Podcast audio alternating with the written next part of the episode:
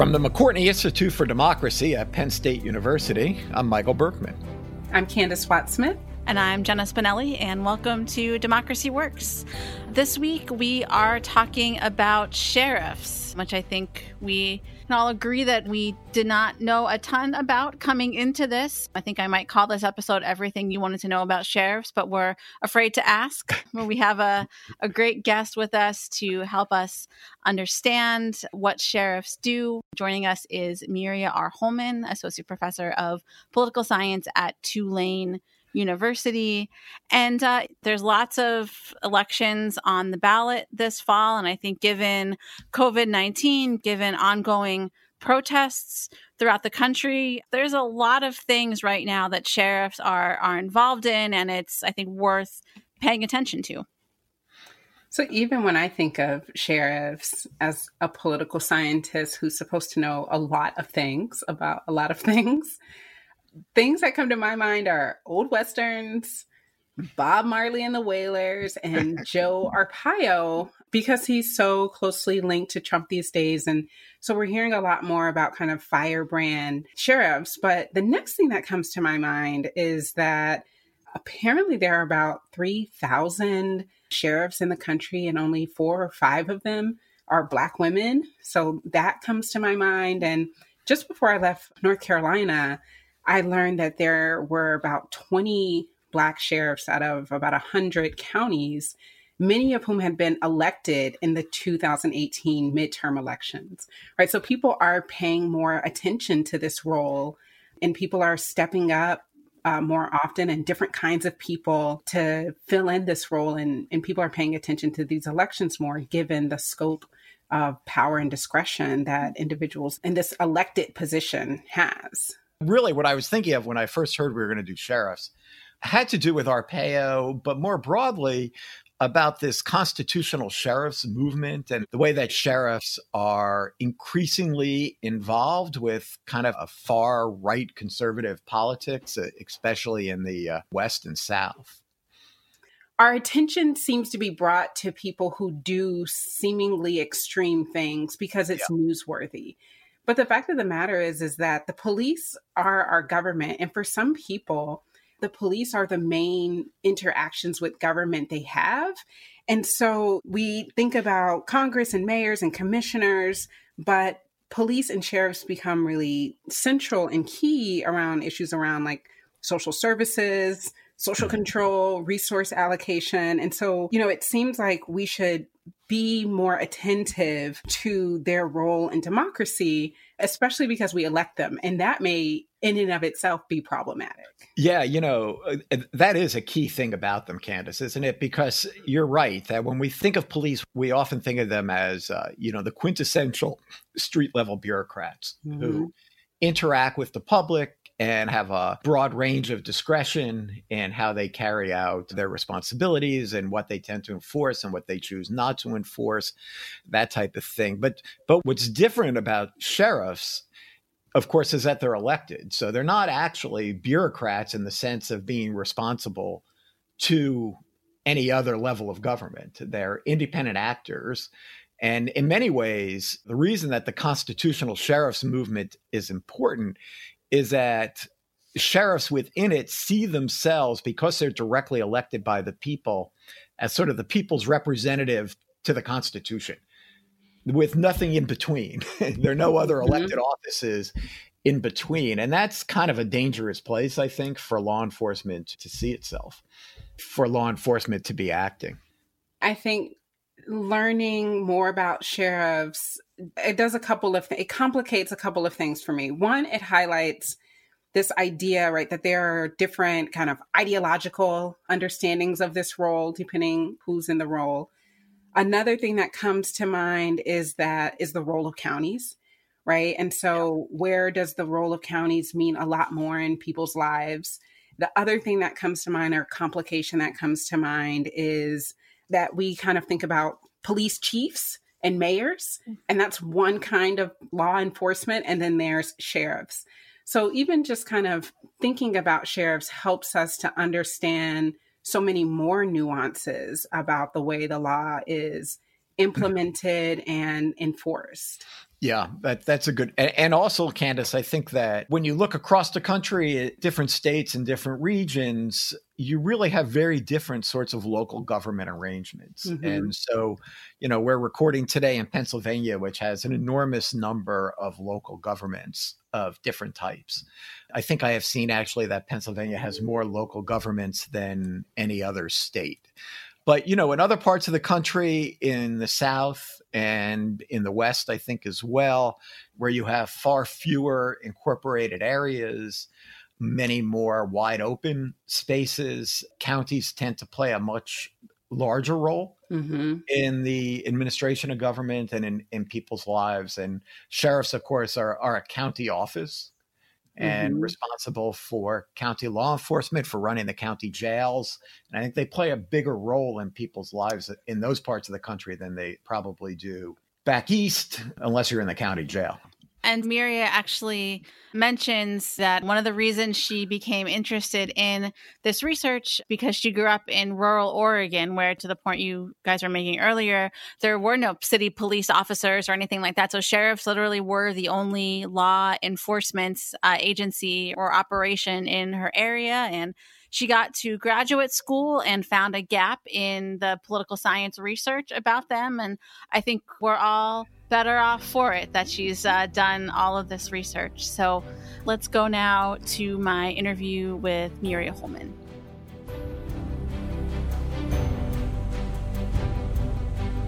Mirya Holman, welcome to Democracy Works. Thank you for joining us. Great to be here. So, we are going to talk about sheriffs today, which is, I know, one of your areas of focus in your research. And, you know, I will admit to walking into the voting booth on election day and not knowing the person whose name was on the ballot for sheriff, nor even really knowing that much about what that person does or what those people on the ballot would be doing.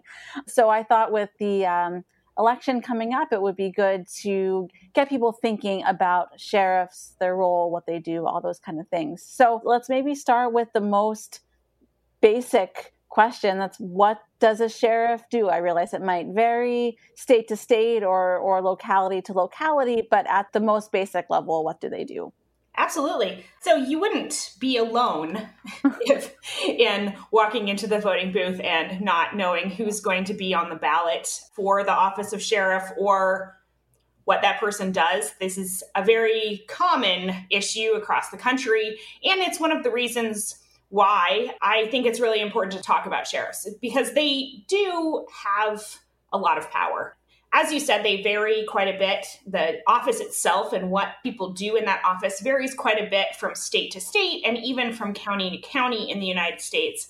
But generally, sheriffs are local elected law enforcement officers. And they run county jails. Uh, that's sort of the most common activity that sheriffs do. So, no matter sort of what else a sheriff does, in most places, the jail is run by a sheriff. And that in itself is a very important task. Uh, we know that there are a variety of problems. Uh, associated with jails in the United States. We have issues with overcrowding, we have issues with underfunding. Right now, we have enormous concerns around the spread of COVID uh, within jails. So, sheriffs run those.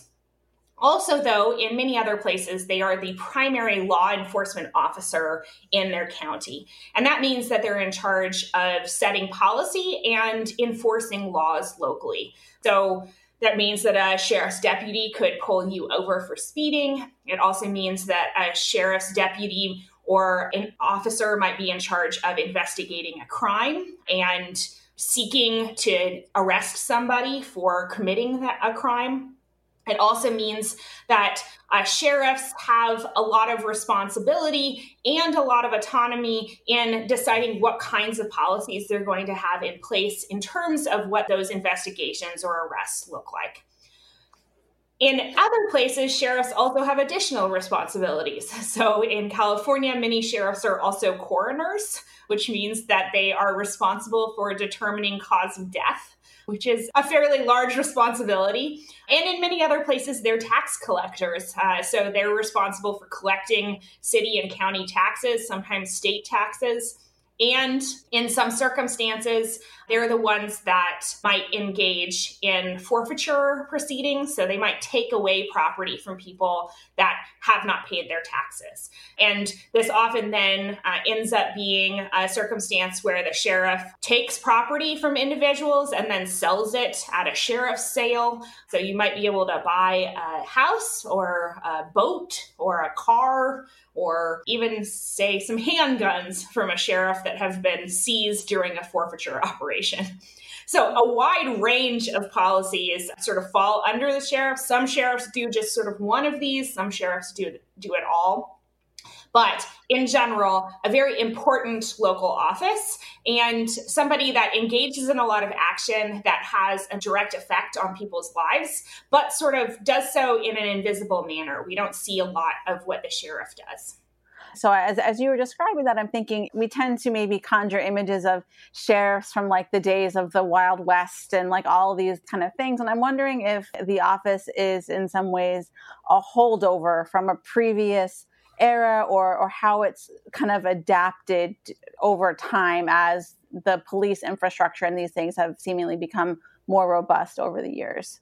Yeah, that's a great question. Uh, so, sheriffs derive their initial sort of origins of the office from the Grand Sheriff in uh, the United Kingdom in England. It's actually fun share sheriff fact. I have a lot of these. I won't say too many of them just for everybody's sake. But fun share sheriff fact is that uh, the office of the sheriff is the political office that appears most in the Magna Carta, right? So this is a very old office. It used to be the office that was essentially in charge of the enforcement of the king's laws locally in England. However, when it was imported to the United States, uh, the idea behind what the sheriff was evolved, and colonists were really interested in having an independent law enforcement officer and somebody that was not going to be governed by what the king wanted. And so this office of the sheriff was created as this sort of independent office that wasn't going to be wasn't going to be interfered with by other elected officials the kicker is that that component of a sheriff has really held over to today. So sheriffs are very autonomous in general. Nobody gets to tell them what to do unless they're breaking the law, and then the federal government generally has to get involved. Uh, they don't have to be accountable to other elected officials. So, when we think about your traditional police chief, that's an appointed office, and they're accountable to the mayor, city council, city manager. And if they do something that the citizens of that place don't like, the citizens can appeal to their elected officials, and the elected officials can restrain the behavior of the police officer. It's a much more direct connection for sheriffs. They're elected directly by the population, and there is essentially nobody else that can tell them what to do. And there are very few checks on their behavior. So, this is a holdover from centuries of the office existing.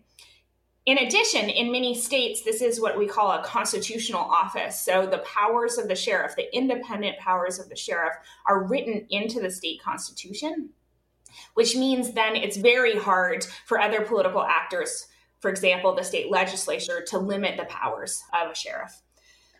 Yeah, so the only recourse it sounds like is for them to be voted out of office whenever their next term is up. Are these typically four year terms in most places and what does the turnover look like? Mm-hmm. is this the type of office where someone gets in it and just stays for decades and decades and decades because there are no other challengers or those types of things? Yeah so you're absolutely right that sort of only way to check the power of a sheriff is through elections and voters selecting somebody else to hold office in general, these are four year terms. There are some places where there are two year terms, some places where there are six year terms. In a couple of states, there are term limits. In most other states, the sheriff is a very long term elected officer. We see really high rates of incumbency, but we also see really high rates of not just incumbency, but incumbency paired with no viable challengers against incumbent sheriffs. Part of this is due to sort of how you get the experience necessary to be a sheriff, and that's being a law enforcement officer. And so most sheriffs served in the office that they currently oversee. And as a result, in order to have challengers, these have to be people that are willing to run against their boss for a political position. And most people are not really willing to do that because they're concerned about what happens if they lose. do they get to keep their job? There's also this other component that we see that sheriffs sort of build legacies. And so, a very interesting move that you see quite a bit is that a long term sheriff will hold that position right up until an election, at which point they will resign and appoint their successor to hold their position, who then will run as the incumbent on the ballot.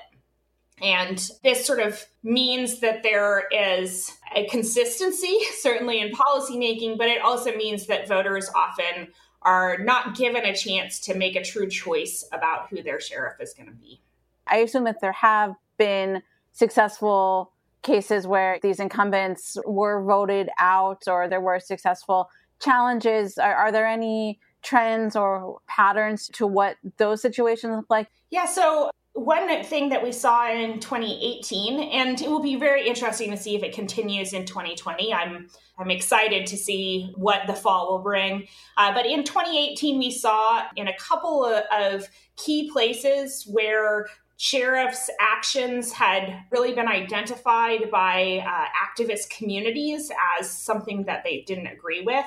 Uh, we saw quality challengers appearing on the ballot with a lot of support from community groups and voters and saw this big turnover. So, one place where we saw a lot of these was in North Carolina, where sheriffs of sort of most of the that governed most of the major cities uh, turned over. And a lot of that was because of conflicts in local communities about cooperation between the sheriff and immigration and customs enforcement. Sheriffs often are sort of de facto ICE officers. They allow ICE to use their jails to hold people that are going to be deported, and they check immigration status of people that are arrested for crimes for immigration and custom enforcement. And the community in North Carolina didn't really like the level of cooperation that was occurring between their sheriffs and ICE, and uh, in many circumstances voted for challengers this was a highly unusual sort of sweep of local offices. And it happened in part because local activists really identified sheriffs for the first time ever, identified sheriffs as an office that held a lot of power around this particular policy issue and engaged in really concentrated efforts to support challengers. Right. And so, how do sheriffs typically work with local police offices? Is it the case that they're usually pretty in step about what needs to happen, what what actions need to be taken, or are they kind of preserving that independence of, you know, I'm going to kind of do what I want to do. It doesn't really matter what the police think because they can't control me anyway. It's a really interesting question, and the answer is it depends. it depends a lot on sort of what the local power dynamics are. It depends on what kinds of uh, activities the sheriff is engaged in as compared to police department. This also depends enormously on whether we're talking about an urban, suburban, or rural environment.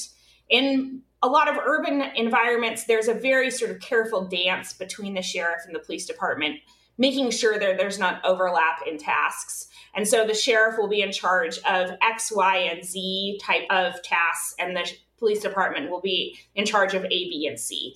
And the sort of leadership of the two engage in a sort of a careful negotiation around that in places where uh, there's not necessarily sort of this complete overlap. So you might have a rural county that has a small city in it that has its own police department. There's often some kind of negotiation, but there's also often an overlap between them. And In some circumstances, we see that the sheriff is called to deal with issues where there might be some sort of uh, blowback in some ways. And then the police department is called to deal with issues where the sheriff thinks that there might be electoral consequences for dealing with it. It's sort of this circumstance where the two parties might at some point conflict and they sometimes might cooperate and they might cooperate in ways that are conducive to their office or somebody getting reelected. Right. And then as far as the county jail piece of it goes, I imagine that has a lot of intersections with other parts of county government as well. This is one place where the sheriff's autonomy really matters, right? So, and sort of who is in this position. For some sheriffs, many sheriffs uh, that I've talked to or interviewed or observed, they take the responsibility of running a jail incredibly seriously and they try to leverage all possible resources that they can in order to provide sort of the best possible jail experience. That means making sure that there's social services, thinking about things like negotiating with the county commissioners to build a separate juvenile facility that will allow for more rehabilitation activities in other places, though, sheriffs are often sort of getting into fights with, say, county commissioners, particularly around the budget. Sheriffs, when you talk to them, a very common refrain is that jails are underfunded. I absolutely agree with this. They're underfunded for all that we expect them to perform this sort of quasi rehabilitation, quasi punishment, also mental health services, also drug and alcohol rehab, all of those things together place enormous demands on jails. Uh, and so often we see these fights between sheriffs and other county level, sometimes state level, sometimes city level officials around resources who's going to get money how much money is going to go to the jail uh, what degree of autonomy can the sheriff have about how they spend that money on the jail. So you mentioned that you have interviewed sheriffs and what what did you learn or you know was there anything that surprised you talking to them? Well, one of the things that I think uh, might surprise everybody, uh, certainly surprised me as I began doing this research, is that in most places, there are no requirements to be the sheriff. So you don't have to have a law enforcement background. You don't have to have graduated from college. You don't have to be a certain age. Uh, you don't have to have graduated from high school in, in many places. And so there are a certain share of sheriffs that I would classify as uh, sort of underprepared to hold the office that they hold. Running a jail, for example, is an incredibly complex bureaucratic task. You have to deal with budgets and grants, and you have to comply with state laws and federal laws. You have to maintain a building and infrastructure. You have to engage in contracts you have to make decisions about whether or not you're going to do something like hold detainees for ICE because ICE pays you more money than the state does for holding people in your jail. All of these are really challenging tasks. And we sometimes see that the people that are elected to this office are not prepared for the tasks they are supposed to be completing. The other sort of piece that I often see from sheriffs is uh, sheriffs express a lot of frustration about sort of that people don't know what they do, that people don't really appreciate what they do, and that sort of every year they're given more and more tasks without more and more resources, and they sort of operate on the sidelines without people really paying attention to the challenges that the office faces. One key example with this is the opioid crisis, right? All of a sudden, sheriffs were being expected to deal with large swaths of their population being addicted to opioids. Everybody was all of a sudden needed to be trained in overdose prevention. All of a sudden, they had to decide whether or not they arrest people for overdoses. What do you do with them? Do you put them in an already overcrowded jail? And sheriffs were having to deal with all of this basically without any kind of additional support. So often sheriffs talk about these kinds of policy crises that emerge and how they're sort of left behind and nobody's paying attention to what they're doing. Hmm. I can absolutely imagine that COVID is the same thing, right? That sheriffs are having to deal with questions of how to deal with COVID in their jails with very, very little institutional or financial support. And you've you've said before that you referenced sheriff's deputies a couple of times. So in most cases, these folks are not just working in isolation, right? They do have teams of people that they supervise. Can you talk a little bit more about what that looks like, what the kind of role of the sheriff's deputy is? Sure, yeah. So sheriffs hire and maintain staffs, and those the size of that office varies enormously. So there are some sheriffs that have one or two deputies, uh, some very rural counties, primarily in the West and upper Midwest. There are other sheriffs that have enormous staff. So, the Sheriff of Los Angeles County, that is the largest law enforcement agency in the United States and the sheriff of Los Angeles County has 145,000 employees. So there is enormous variation in sort of what a sheriff's office looks like. Uh, in general, though, we're talking about full time employees that are hired. They usually go through a very similar process to whatever the local rules and regulations are about hiring police officers. So many sheriff's deputies go through some kind of uh, police academy or law enforcement academy before being hired by the sheriff. They often have some kinds of rules about uh, background checks and who gets to serve as sheriff's deputies. But for many sheriffs, these rules are determined by the sheriff. And so there are some sheriffs that sort of have gotten reputations as being willing to hire, for example, people that have gotten in trouble and been fired for use of force uh, in other police departments or other sheriff's offices. And because the sheriff gets to make a choice about that, that can be the sheriff's choice to make a decision that they're going to hire people that previously have uh, shot somebody or previously have been engaged in an incident that was considered sort of motivated by racism. Yeah, I was actually going to ask are there things that might draw someone to pursue a career in the sheriff's office as opposed to the local police department? It sounds like this prior history might be one of those factors, but are there other things that we know about what draws someone to the sheriff's career path versus other types of, of law enforcement? Mm-hmm. That's a great question. And I don't think that we know. Mm. anything comprehensive about that.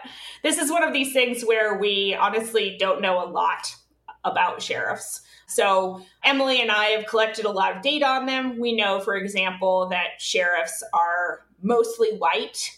About 90% of sheriffs are white and mostly men. About 97% of sheriffs are men. So, it's a very, very white and male office we know some sort of basic facts about elections and things like that, but there's a lot of uh, sort of information that we just don't have about sheriffs. We don't know a lot about how voters make choices about sheriffs, for example. Does it matter if a sheriff has lost accreditation on a jail? Does it matter if a sheriff hires a bunch of people that have been accused, have engaged in use of force violations? We don't know. Right. And the other thing that this kind of butts up against, right, is also kind of the lack of local news in in many places, a kind of news desert phenomenon. I mean, if people are looking to get information about these races that are coming up, it seems like there might be fewer and fewer sources to go for that. But knowing that that ecosystem exists in many places, are there resources you would recommend people check out if they do want to become more informed about this particular race in their area between now and, and November? That is a great question. As you mentioned, one of the principal challenges with this is sort of good, high quality news coverage. This is an issue that's compounded by sort of the geographic distribution of news deserts, which are much more likely to be in rural areas rural areas are much more likely to be the places where sheriffs have a lot of power and authority. and so it's this problem that is particularly pressing for people that are interested in monitoring what their sheriff does. This is one of those places where uh, social media is, in many ways, the sort of central source of information. I always encourage people to be careful consumers of information on social media. At the same time, most sheriffs have some kind of social media presence, a Facebook page or a Twitter feed. Often there's information about sheriffs on local Reddit pages where people sort of post information about their local communities. There is sometimes some information around uh, sort of locally sourced news organizations. But this is one of those things where people are really up against a challenge in finding accurate information about who's running and what the comparative characteristics are of those that are running. There are usually debates and sort of robust campaigns when there are competitive elections. So I would really encourage people to follow along with those campaigns. Yeah, and, so we've talked about COVID, about opioids, about some of the issues in crowding of jails, which tie to both COVID and opioids, and also immigration, as we've discussed. Are there other issues uh, as we look toward November's election that sheriffs might play a direct role in in shaping policy around moving forward? The other really interesting issue that may sort of be buried by COVID, but is certainly something that is salient, is the role of sheriffs in gun control and often in opposing state efforts to engage in gun control. Sheriffs are much more pro gun rights than police chiefs are. This is sort of a key fissure between the two groups.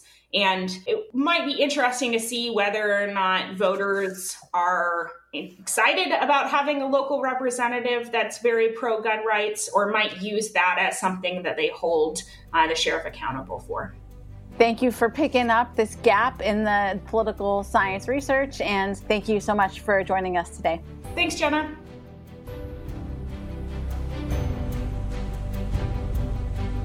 That was a very interesting interview, and good for them for uh, finding this topic that really has not been much studied and doing some really good social science research around it. One of the points she makes that I think is really important in the current political context, in particular, is that uh, sheriffs run the county jails.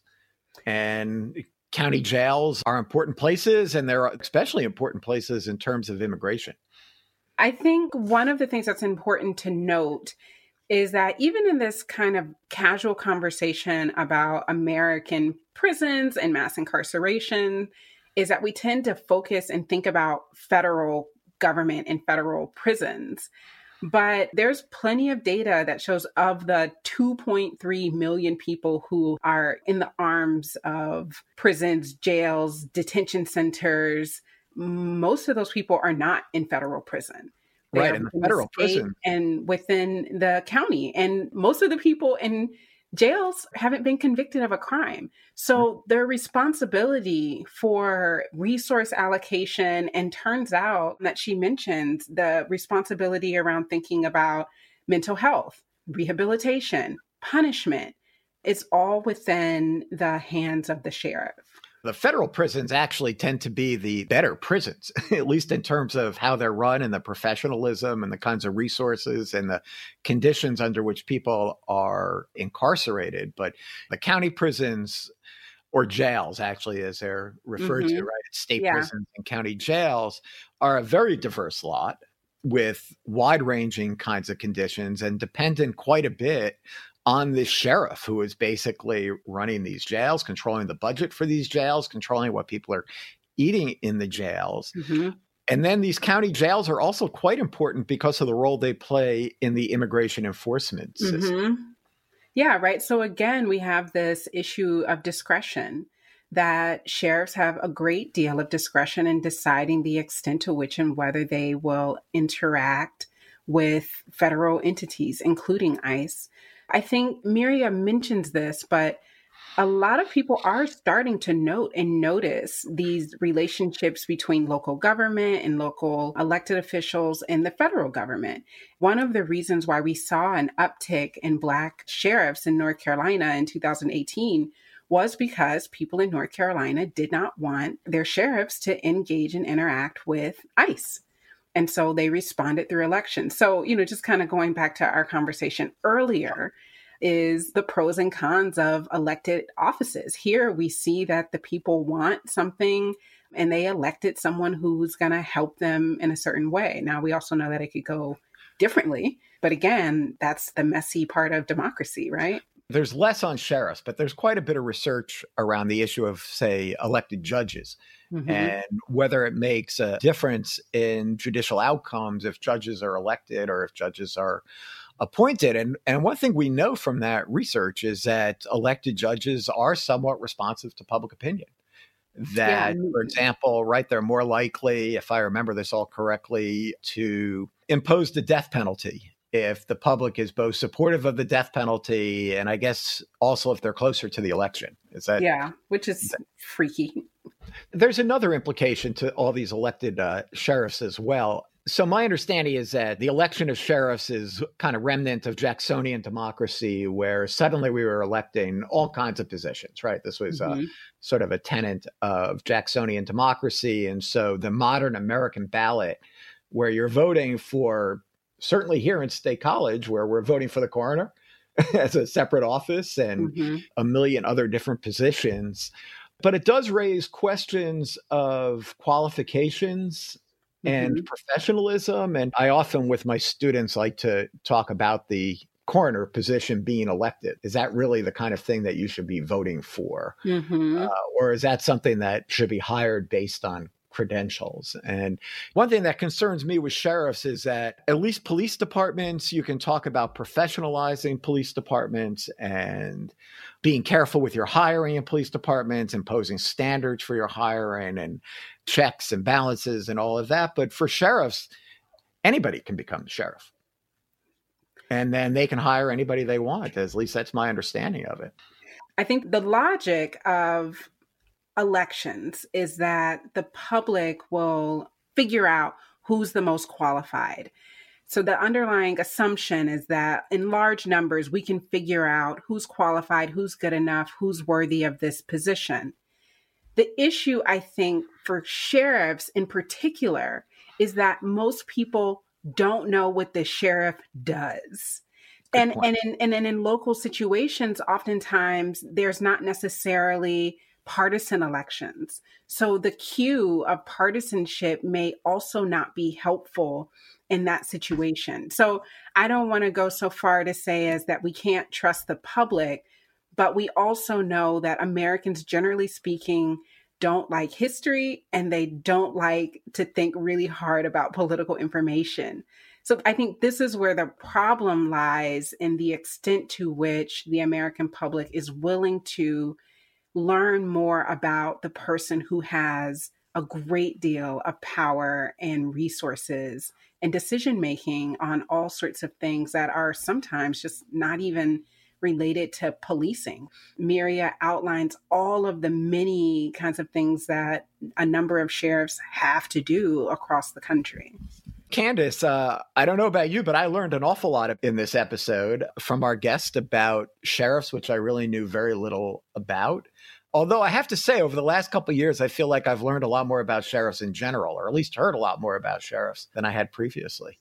I would have to say that I'm really pleased that Mirya Holman was able to tell us more about this really important critical player in the way that our governments run. And her work with Emily Farris is basically some of the only work in political science that we have. I'm not sure we could thank her enough for doing that. Yeah, so thanks to Mirya for joining us today, and thanks to Jenna for a great interview. And I'm Michael Berkman. This has been Democracy Works.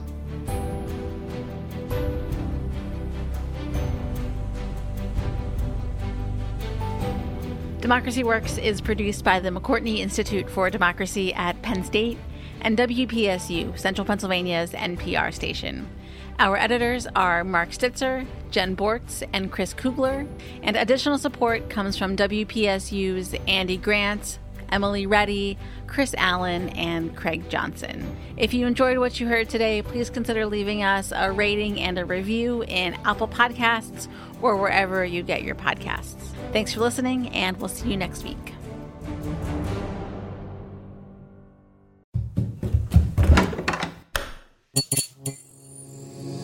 This podcast is part of the Democracy Group